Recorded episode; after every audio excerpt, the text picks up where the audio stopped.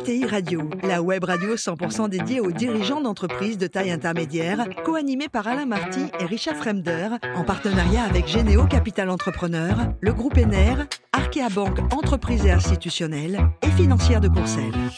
Bonjour à toutes et à tous, bienvenue à bord de ETI Radio. Vous êtes plus de 43 000 dirigeants d'entreprise abonnés à nos podcasts et on vous remercie d'être toujours très nombreux à nous écouter. Chaque semaine, vous pouvez bien sûr réagir sur les réseaux sociaux et notre compte X ETI Radio, Thierry Dubas, TV. Et à mes côtés, pour co-animer cette émission, Agnès Goussins, directrice du Centre d'affaires entreprise Paris-Île-de-France d'Arkea Banque, Nicolas Lapère, le directeur de développement de Généo Capital Entrepreneur et Mathieu Debena, le CEO de Financière de Courcelles. Bonjour à tous les trois. Bonjour. Bonjour Alain. Aujourd'hui, on a le grand plaisir d'accueillir Emmanuel Solès, qui est le président de Finnegan. Bonjour Emmanuel. Bonjour Alain. Alors, vous êtes né en 1972 à Antony. Nous sommes en région parisienne. Vous êtes euh, diplômé de l'ESG, qui s'appelle aujourd'hui PSB. Et votre parcours est assez étonnant. Alors, un souvenir, votre passage à la Société Générale, là, avec un outil d'octroi de crédit qui vous a permis de, mettre le doigt sur le métier de consultant. C'est vrai, exactement. Moi, je, suis, bah, effectivement, je suis rentré à la Générale en fin, fin 96, début 97, et c'était le début de l'informatisation. Alors non pas de l'informatisation telle qu'on l'entend, mais en tout cas de, des outils d'aide à la décision,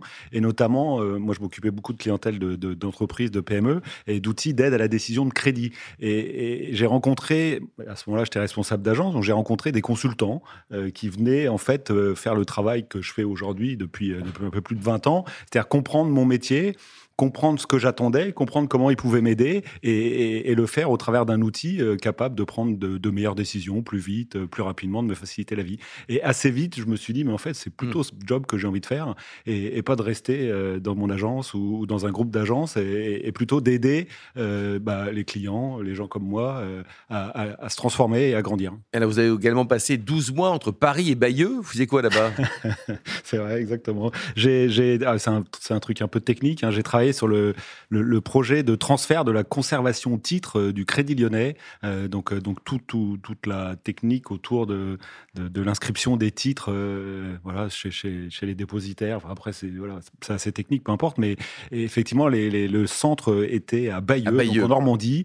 et effectivement, la migration a duré 24 mois et on a passé, on a passé 15 mois auprès des équipes toutes les semaines. À admirer la tapisserie de Bayeux. Exactement. et on était dans le Novotel qui était à 35 mètres, je pense, du siège euh, en question. Donc, on traversait la rue pour aller se coucher le soir et on repassait le lendemain matin. C'était assez intense. on avait un bon bilan carbone, mais enfin, c'est un petit peu ennuyeux. Ah, moi, on y allait à pied. C'était un très bon bilan carbone. Huit mois également en Italie pour Bearing Point alors ça, c'était très sympa aussi. Alors ça, c'est rigolo. J'ai bossé pour une captive financière euh, qui s'appelle CNH Capital et qui s'occupe de tracteurs et d'engins de chantier, pour ceux qui connaissent, hein, Case New Holland, euh, et qui a la particularité d'être à Modène, donc dans un pays euh, qui sonne bon la voiture de sport italienne. Et le vinaigre. Et le vinaigre, exactement. Et Pavarotti aussi. et Pavarotti aussi. Qui est né là-bas.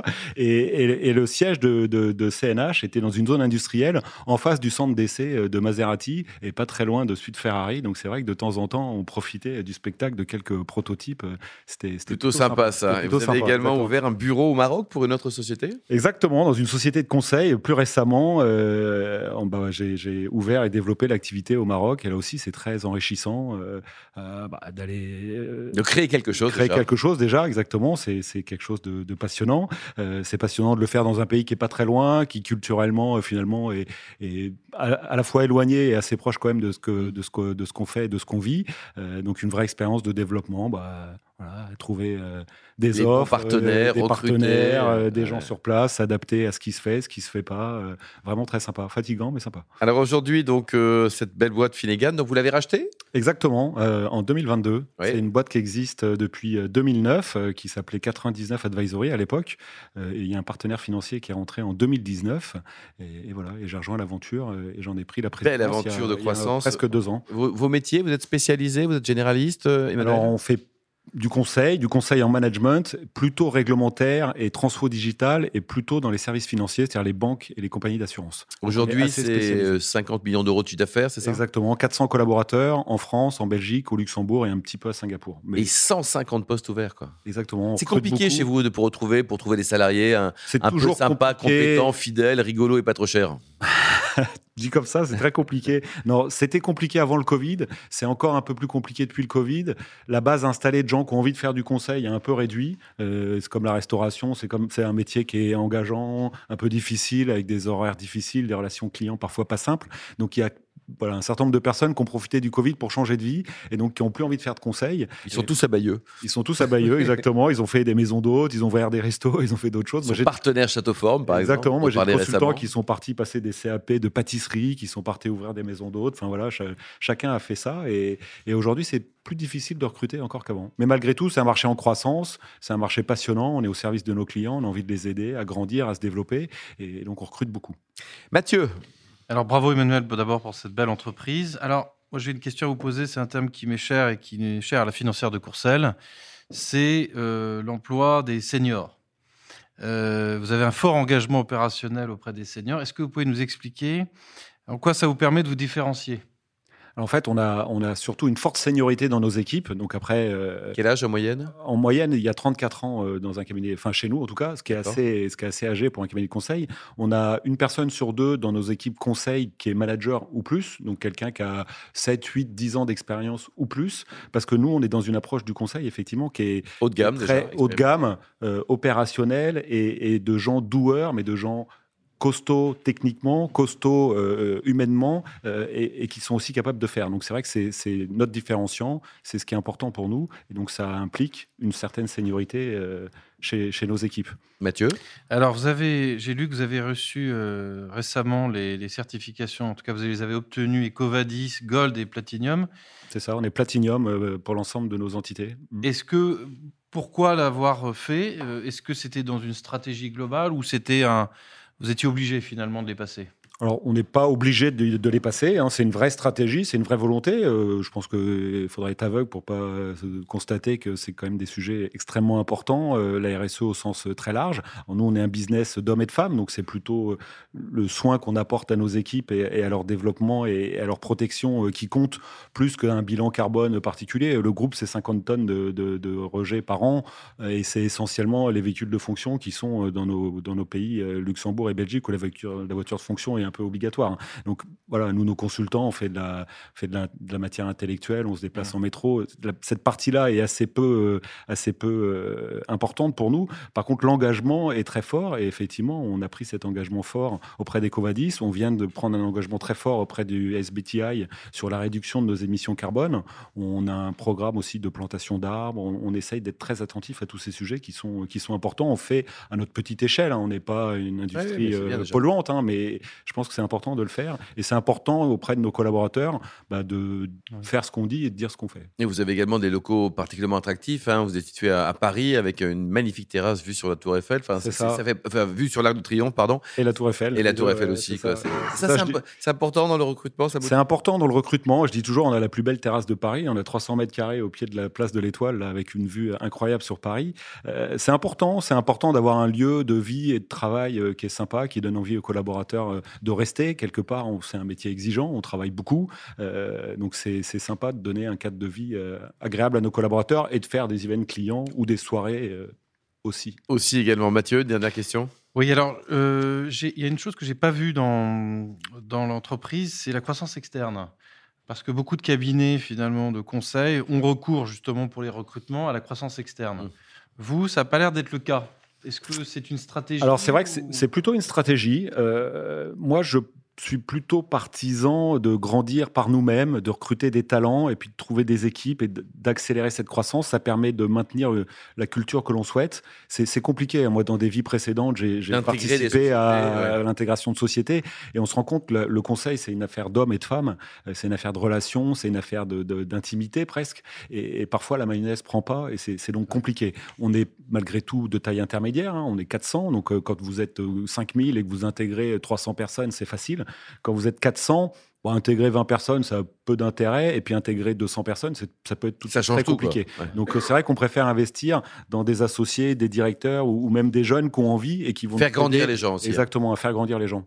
Et il y a de la place. Hein, le conseil, c'est très vivant. Hein. Il y a des cabinets qui se créent, qui se ferment, qui se transforment, qui se séparent, qui fusionnent. Euh. donc il y, a, toujours une dynamique perpétuelle. Euh, qui nous permet de nous développer sans nécessairement passer par la case acquisition. En tout cas, pour l'instant, Agnès Oui, bonjour euh, Emmanuel et bravo pour votre parcours.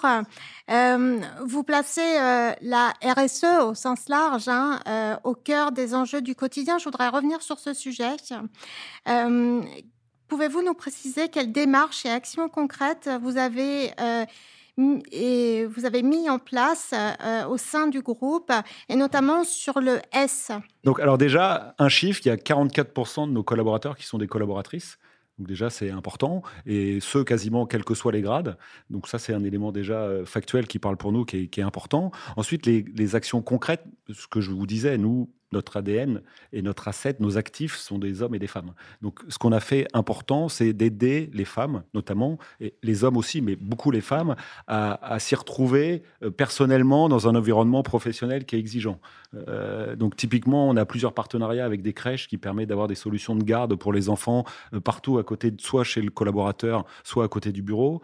On a une formule de retour à l'emploi après un congé maternité qui permet à nos collaboratrices de travailler à 90% payé 100% pendant trois mois de manière à ce qu'elle puisse, le vendredi, un vendredi sur deux par exemple, reprendre un rythme un peu normal. Euh, on a des actions de formation et de sensibilisation, ça paraît un peu idiot, hein, mais à ce que c'est que la maternité, ce que c'est que avoir des enfants, ce que c'est qu'élever des enfants. Je disais tout à l'heure, on a une population euh, assez âgée pour le conseil, mais, mais assez jeune dans l'absolu. On a beaucoup de gens euh, qu'on embauche célibataires, et puis qui se marient, et puis qui font des enfants, et qui se posent des questions. Donc c'est vrai qu'on essaye aussi de les accompagner dans ce chemin de euh, c'est possible de travailler dur dans une entreprise dynamique en croissance et en même temps de préserver sa vie perso. c'est bien, bien pour une ETI en plus. Hein. C'est vraiment c'est important. Oui, merci Emmanuel. Euh, moi, je voulais en fait euh, parler avec vous d'un sujet. Alors, c'est pas une question piège, hein, d'accord? Loin de là. Mais donc, vous vous concentrez aujourd'hui sur la transformation métier, réglementaire et digitale. Mhm. Est-ce que vous pourriez nous partager un exemple concret de, de la manière dont Finnegan a aidé, euh, il n'y a pas si longtemps que ça, quelqu'un à se transformer numériquement? C'est-à-dire que vous avez besoin que je, matérialise un petit peu tout ce verbiage. C'est bien, c'est bien. c'est bien, c'est une bonne question. Euh, donc, je sais pas, je, alors je veux pas vous donner les noms parce qu'on euh, a toujours des sujets de confidentialité. On a accompagné il y a pas très longtemps une banque en ligne française euh, qui cherchait à se développer en Europe. Et donc, on l'a accompagné sur toute la palette de nos talents et de ce qu'on sait faire, c'est-à-dire on les a aidés à identifier les pays en fonction de tous les critères importants dans une activité bancaire, c'est-à-dire réglementairement parlant, comment je fais pour m'implanter en Espagne, au Luxembourg, en Belgique, en Italie. En termes de digital, qu'est-ce qu'il est possible? La plupart des lois, elles sont européennes mais en fait, on se rend compte que finalement, l'application dans chaque pays, dans chaque pays, elle diffère. Parfois, elle diffère par l'usage, parce qu'on fait euh, différemment. Puis parfois, elle diffère vraiment parce que la banque euh, locale, centrale, euh, en Allemagne ou en Espagne, a décidé de faire autrement. Donc, il y a d'autres contraintes. et puis, il y a des logiques de produits. Il y a des produits qui fonctionnent mieux dans certains pays, qui fonctionnent moins bien dans d'autres. Donc, on a accompagné cette banque en ligne pour lui donner clé en main à la fois une offre produit, qu'est-ce qui, serait intéressant et important pour vous de commercialiser, des modalités, là aussi c'est un peu technique, mais de passporting de la licence bancaire, c'est-à-dire comment est-ce que votre licence qui est en France bah, si vous l'utilisez dans un autre pays en Europe, quelles sont les conséquences pour vous hein, On sait bien que la banque, c'est de l'informatique et du réglementaire essentiellement. Hein, donc, c'est quand même c'est sur ces jeux-là que, que ça compte. Euh, et puis après, en termes de partenaires, bah, si vous avez décidé de lancer euh, un produit qui est de l'assurance, euh, je sais pas, sur des moyens de paiement, bah, ça veut dire que derrière, il faut un partenaire local qui est capable de dépanner si vous avez perdu vos clés, s'il y a un sujet d'assurance, etc. Donc, donc tout, tout ça. Et donc, un projet qu'on a pu mener pour cette HKZ, quoi. Et c'est de combien de temps en général ce genre de projet C'est variable, mais. Alors, la partie cadrage, c'est souvent 3-6 mois. Et puis après, la partie mise en œuvre, parce que nous, on adore faire la mise en œuvre. C'est pas drôle de faire que le cadrage. Et la partie mise en œuvre, ça peut être 2, 3, 4 ans. On a beaucoup travaillé sur le projet de fusion entre Crédit du Nord et Société Générale. Mmh. Voilà, ça paraît simple d'ici. Finalement, Crédit du Nord, c'est plusieurs banques, c'est pas une seule banque. Euh, donc plusieurs migrations, tout ça dans un même système d'information, des équipes, pas gagné, des agences, des réseaux, tout ça c'est très compliqué. Et ça, pour le mmh. coup, ça s'étale sur plusieurs années. Nicolas? J'ai cru comprendre que vous aviez un objectif ambitieux de chiffre d'affaires pour 2025, parce que vous souhaitez déjà remonter à 80 millions d'euros. Moi, j'aimerais savoir, pas les, mais le levier pour vous, en fait, qui va faire que vous allez y arriver, parce que ça fait une belle progression en un an et demi, là, parce que là, on est en 2024, mais ça, ça, fait, hein. ça fait une belle progression, ça fait effectivement une très belle progression. Alors, on est sur un marché euh, avec une croissance relativement soutenue. Hein, la transformation réglementaire, on a de la chance. Euh, il y, a, les, organisations euh, européennes et françaises qui travaillent pour nous et, qui, qui, nous aident en construisant des nouvelles réglementations tous les jours. Donc c'est vrai que c'est un marché, c'est un marché assez dynamique. Je pense qu'on a une vraie notre différenciant sur notre seniorité et notre côté très opérationnel des choses fait qu'on travaille bien on est très reconnu par nos clients et donc on gagne beaucoup de parts de marché, on gagne beaucoup de nouvelles missions. Et aujourd'hui, je ne vais pas vous donner des chiffres parce que ce n'est pas le sujet, mais il y, y, a un ou deux grands clients je sais pas, Société Générale et Crédit pour pas les citer, chez qui on travaille beaucoup. Si on travaillait autant chez BPCE, à la Banque Postale, euh, voilà, on, ferait des, un bond dans notre euh, chiffre d'affaires qui serait, qui serait assez, assez, assez phénoménal. Donc, le levier de croissance qui existe et qui sont réels, quoi. Exactement. Et le levier de croissance, c'est ce qu'on fait aujourd'hui très bien chez certains de nos clients, bah, d'aller le faire chez les autres clients de la place et qui a, a aucune raison qu'ils ne nous fassent pas confiance de la même façon. Emmanuel, le plus beau métier du monde, c'est dirigeant d'une ETI de croissance comme la vôtre ou architecte? Alors c'est vrai que j'ai hésité au tout début et puis après euh, la pression familiale, les, parcours tout faits. Mon père était DAF puis DG d'une boîte. Et voilà. allez, on reste. J'ai suivi, mais, mais j'aurais adoré être architecte et quelque part c'est finalement pas si lointain. Euh, on construit euh, des projets comme on construit des immeubles. Il faut penser à plein de choses, l'intérieur, l'extérieur. je me ça se casse pas la gueule aussi. Exactement. mais dirigeant d'une DTI, c'est clairement passionnant.